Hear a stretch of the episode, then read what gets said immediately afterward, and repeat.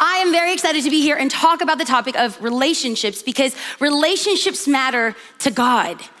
And if relationships matter to God, relationships should matter to us.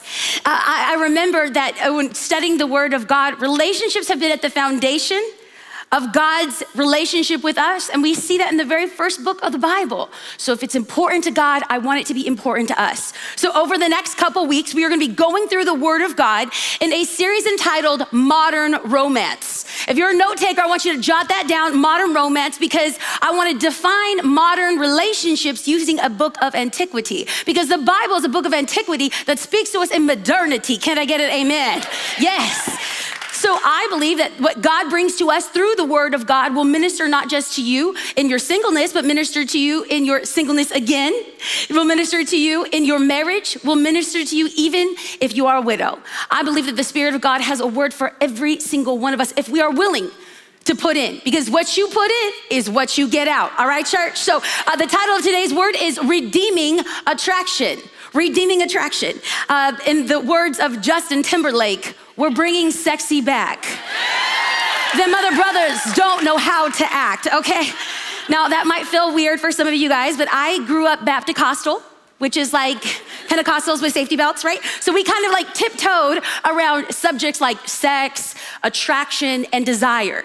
In fact, you couldn't even say at my church, at daddy's church, you couldn't even say the word sexy without getting like a stank face from a church lady, like, oh, I cannot believe, why would you say something like that? We don't use those words here in the house of God. But as I began to go through the Word of God, I began to see that sex, desire, and attraction wasn't just for procreation. It was for recreation. Hello, somebody, all right? And we see that played out no more than in the book of SOS, as I like to say, Song of Songs. That's where we will be. So if you brought your Bible, your notebook, your pen, your highlighter, your Bible can glow due to YouVersion. Mine does too. But if you got the old school paper Bibles, turn with me to SOS. And we think of conversations like attraction or desire, relationships. This is not conversations that usually are around church chatter.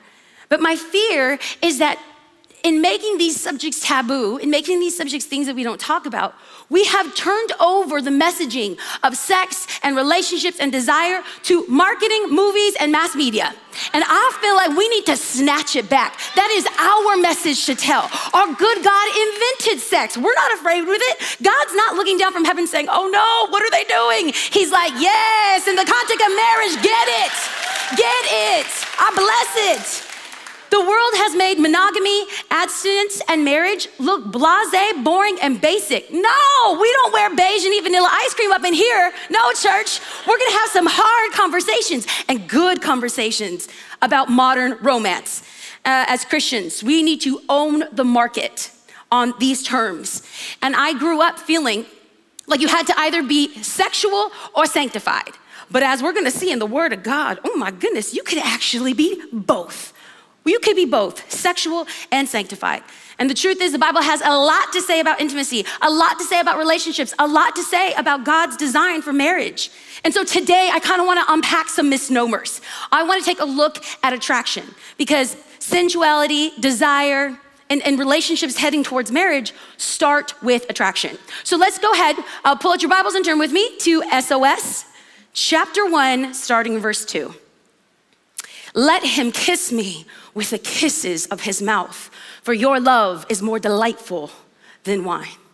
Church, I don't know about you, that's a good place to start God's word, all right? Some of you are like, turn up for Jesus. Yes, that's how we're gonna start up in here. Now, when we read this book of antiquity, my fear is that sometimes we can read this book of, book of ancient poetry and feel like it's so beautiful. Oh, oh, kiss me with the kisses of your mouth. But I want to TO. I want to time out for a second, okay, church? Because I'm Mexican. You know what Mexican is? Like when you're Mexican and Puerto Rican, wepa, okay? So, so how I read the Bible, this is my first time to live church, so I know I might be a little crazy to some, but let me invite you into my crazy. Um, I, I would go to my grandmother's house, my Puerto Rican grandmother's house, and she would serve me a cup of coffee and would sit there and watch her shows. I was six drinking coffee and watching soap operas, okay? Welcome to Hispanic culture. Now, I'd go to grandma's house, and when I say soap operas, many of you at all of the locations are thinking, ah, oh, General Hospital, One Life to Live, Young and the Restless.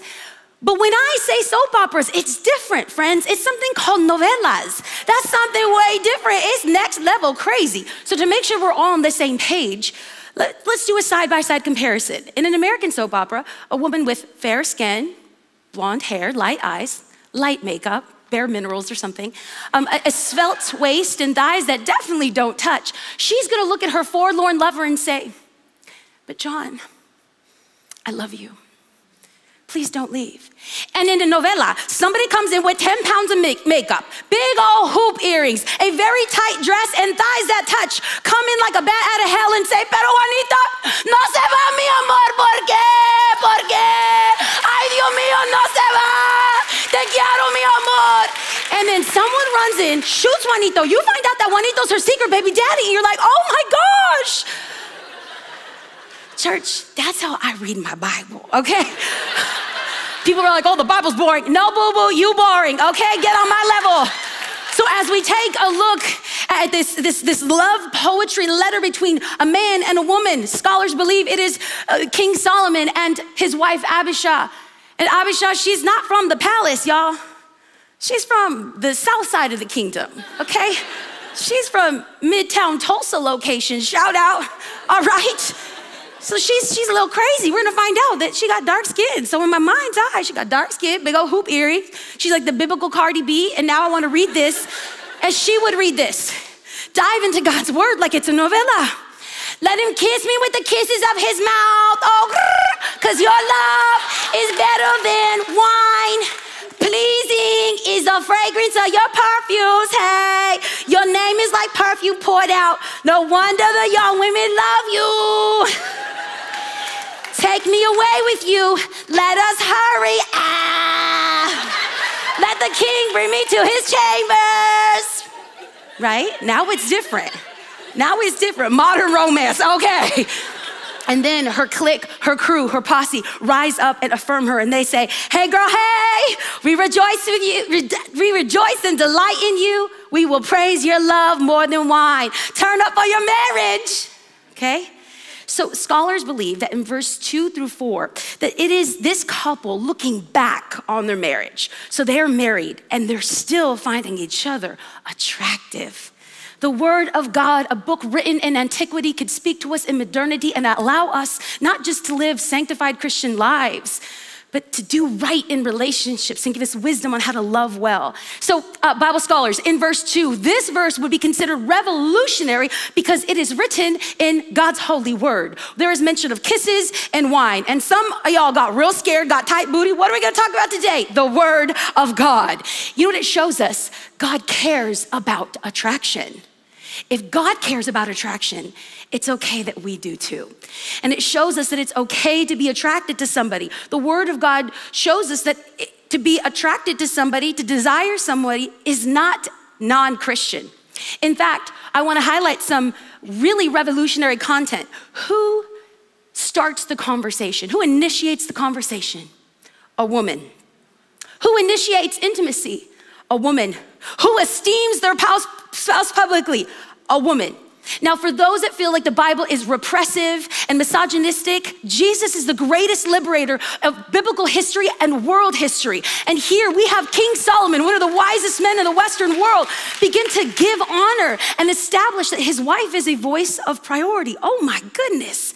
Now, I learned from this book and studying this book verse by verse, chapter by chapter, and line by line that being attracted to somebody and desiring somebody doesn't mean that it's hedonistic or heathenistic. It makes us human, and this is good.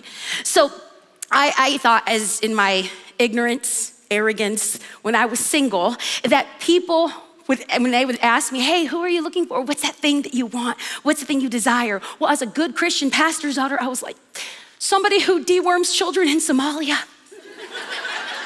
somebody who's memorized Psalm 23, somebody who comes at me with pickup lines like, Girl, I don't have your number, but I was reading the book of Numbers and I feel like I should have yours. Like, that's what I'm talking about, right? But I didn't know that there was a difference between attraction and lust. Attraction, this is attraction. I am attracted to someone who is tall, broad shouldered, light eyes, AKA Matt Olthoff. Hello, somebody. That's what I'm attracted to. Attraction's good. Lust sounds like Oh, baby, break me off a piece of that. Can I get some fries with that shake, shake booty? It looks good, kill you. Whoop. Okay, we'll stop right there, okay? Attraction is finding someone attractive. Lust is something different. And it's important that you're attracted to that person. Singles, take note. This is the last person you're gonna see in their birthday suit. I hope you like it, okay? There is nothing wrong with that. And we see this played out in the very beginning of the book of the Bible. Genesis chapter 2. Adam and Eve are in the Garden of Eden. And Adam doesn't turn to Eve and say, Someone to help me tend to my garden. Praise you, Father.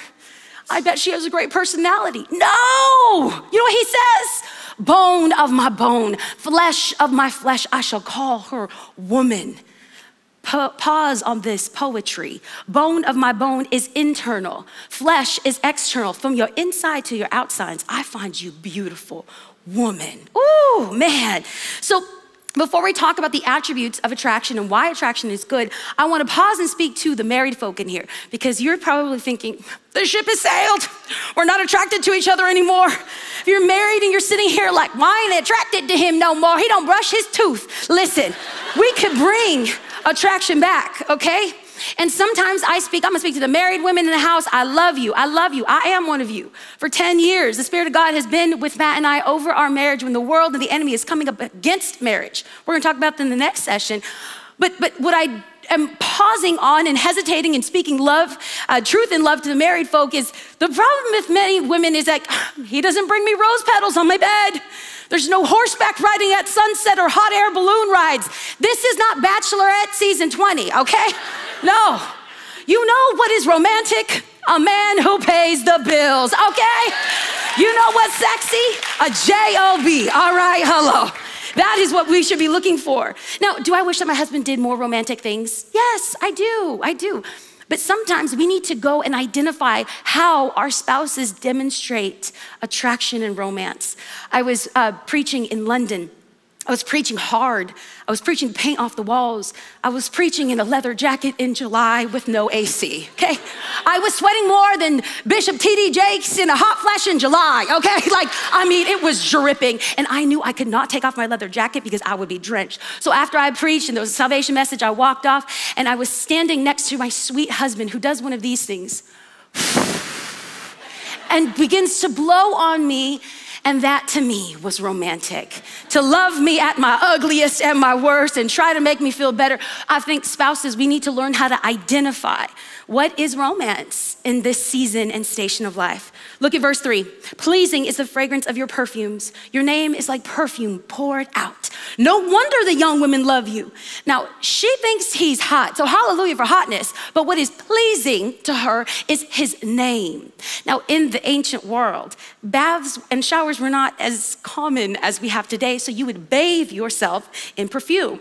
Well, names were super important during this time. Names weren't just markers and identifiers, Jane and John. No, names were prophetic foretellings of a situation surrounding your birth or the destiny that awaited you. So in Hebrew, the name, the word for name is carasso, C A R A S O, which means to be etched out. Your name is etched out in stone. Now, I love that what she identified wasn't his abs or biceps what she identified was his name. See, because abs and biceps will fade away, unless you're Pastor Craig, they will fade away. but a name, a name will last forever.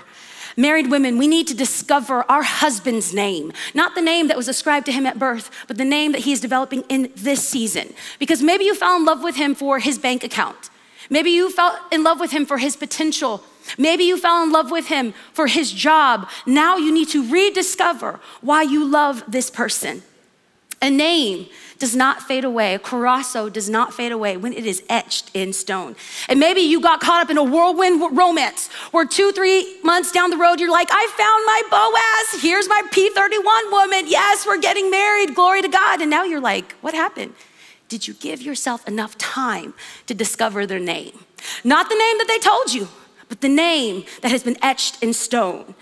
Um, so here are two things that I want us to identify. Solomon gives us, as I like to say, two proverbs out of this passage that we just read. For the note takers in the house, the first thing that we see is respect. What is attraction and relationship? It's respect. Look at verse three. No wonder the young women love you.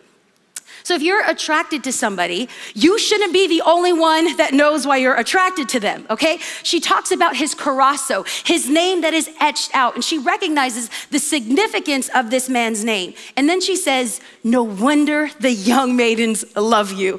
I mean, this girl was the envy of her friends. And we all agree that we should marry a man or marry a person of great character.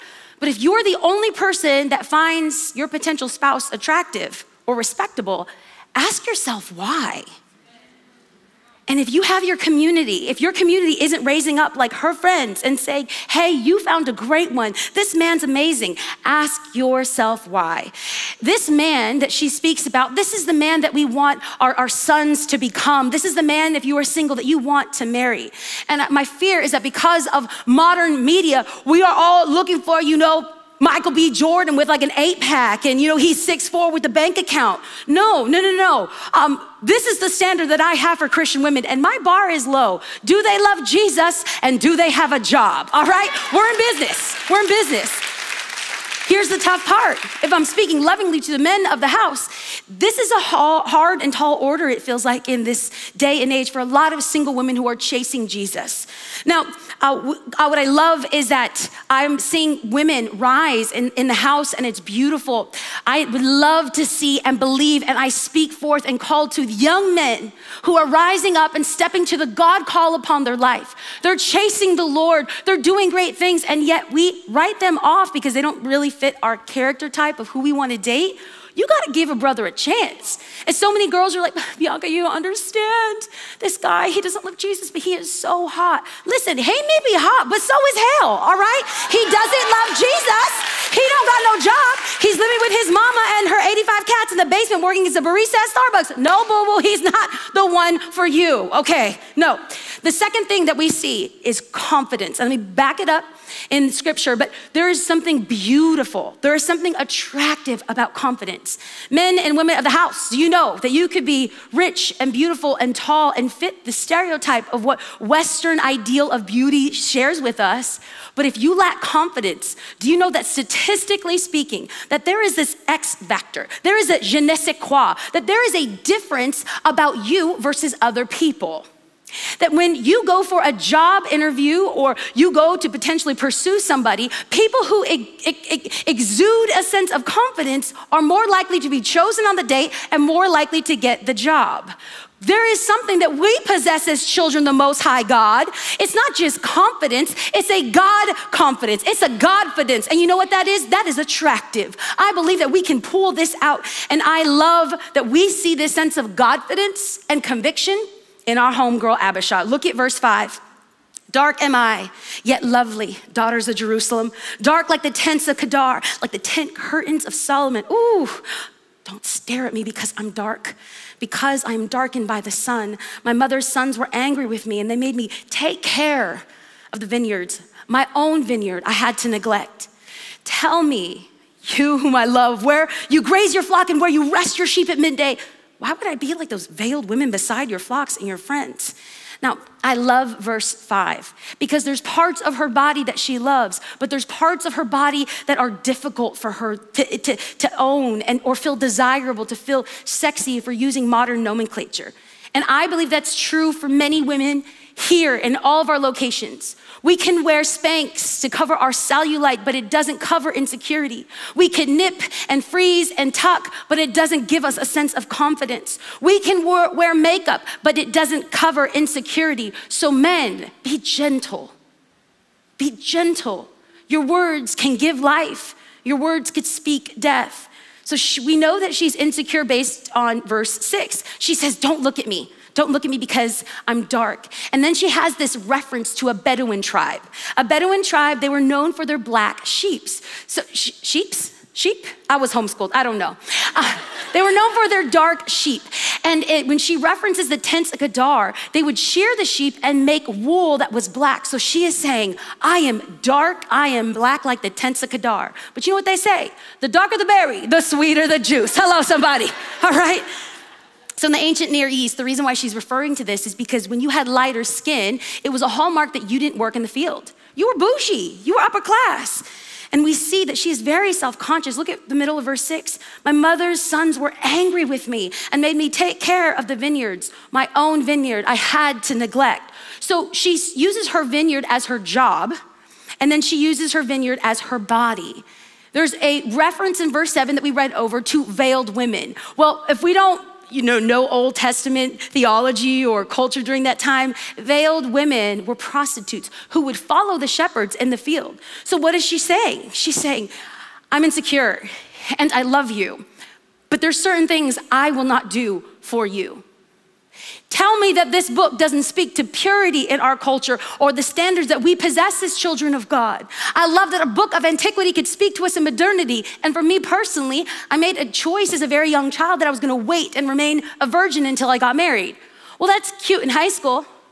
It's not cool in college. And the older that you get, that becomes weird. You know, it starts as like, oh, admirable, good for you. And then it just gets straight up weird. Well, I remember being in college and there were some guys that were like, you're a virgin? Are you kidding me? Why? You know, women are like cars. You got to test drive them. You got to see how their curves handle. And I'm listening to this and the Spirit of God gave me a word of response. I said, let's carry out that analogy for a minute. Pretty soon you're going to end up at a janky used car lot trying to get some busted, broke down car. And when I say I do to my future husband, he's gonna get a loped out, drop top, brand new BMW, okay? A big Mexican woman. Hello, all right? No. Here's my one sentence purity talk for everyone in the house no ringy, no dingy, okay? You don't know what dingy is? Ask Pastor Craig later. Bless God. So Abishai says in confidence, Hey, I love you, but I will not do for you what the rest of the world is doing for you. So, what do we see in these just seven verses? Number one, attraction is good and ordained by God. Attraction is more than just physical, and attraction is needed in good, healthy sexual relationships.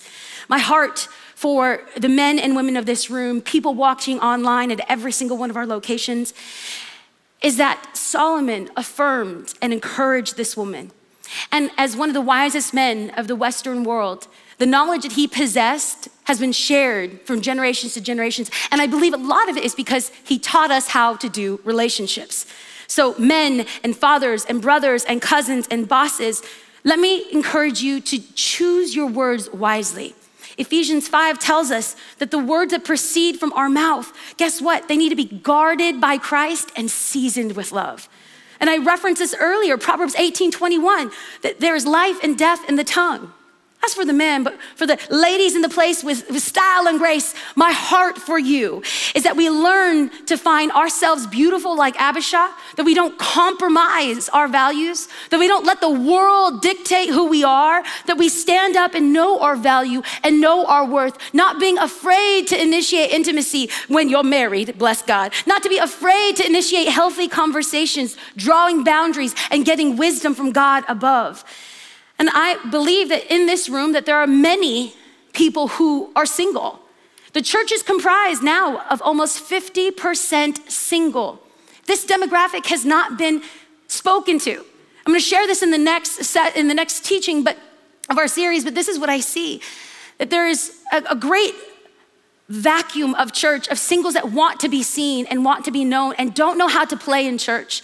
Let me, as a, a, a, leader in church, as a lover of God's people, remind you that you don't have to have a significant other to be significant.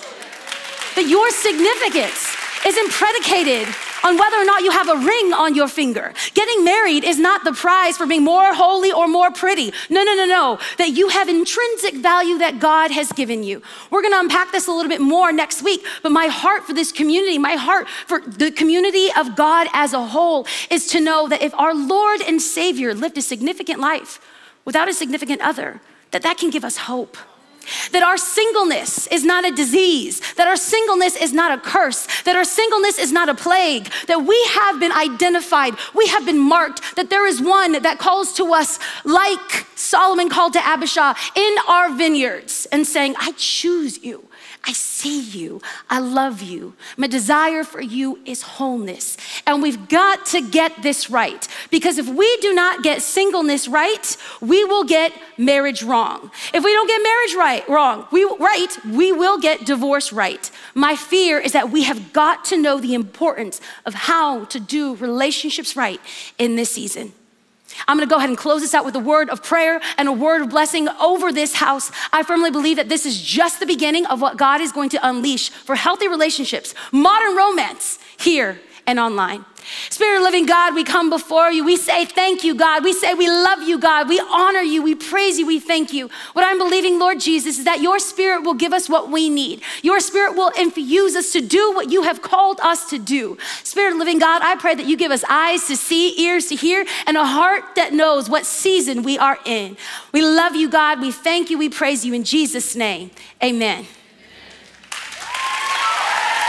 Oh, come on.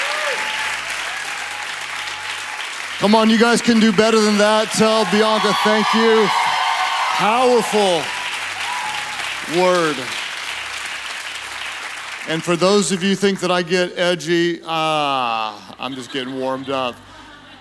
Uh, in a response to God's word today at all of our churches, uh, would you just prepare your hearts in an attitude of prayer and let's go before God and ask Him to do what only He can do? Father, thank you so much for your word. Thank you, God, that you are the author and creator of relationships. And um, we thank you, God, that you're speaking a, a, word of encouragement to both build our faith and to equip us to honor you uh, in all of our relationships. As you're reflecting in prayer today at um, our different locations or online, I wonder how many of you would say, I would really like to honor God with my relationships. Before you respond, I want you to think about this. Um, and I would beg you, don't give me the Sunday school answer like, yeah, I'm in church, so I'm gonna raise my hand. What I want you to do is really think about it.